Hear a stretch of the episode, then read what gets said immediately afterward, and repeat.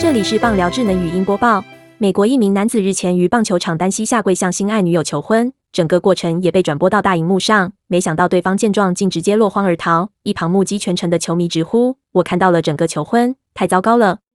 据纽约邮报报道，Instagram 用户 What as the word Massachusetts 一段影片中指出，美国马萨诸塞州一名男子日前于职棒小联盟伍斯特红袜队比赛时，突然在加油看台上拿出钻戒，并单膝下跪向女友求婚。正当全场准备一同见证美好时刻时，男子女友竟吓到捂住嘴巴，不断摇头后退，喊着“我得走了”，随后跳下看台跑走，留下一脸错愕跪在地上的他。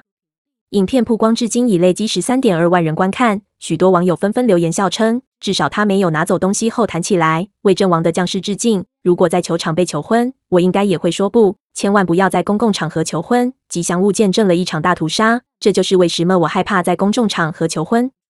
本档新闻由 TVBS 新闻网提供，张永林编辑，微软智能语音播报，慢投录制完成。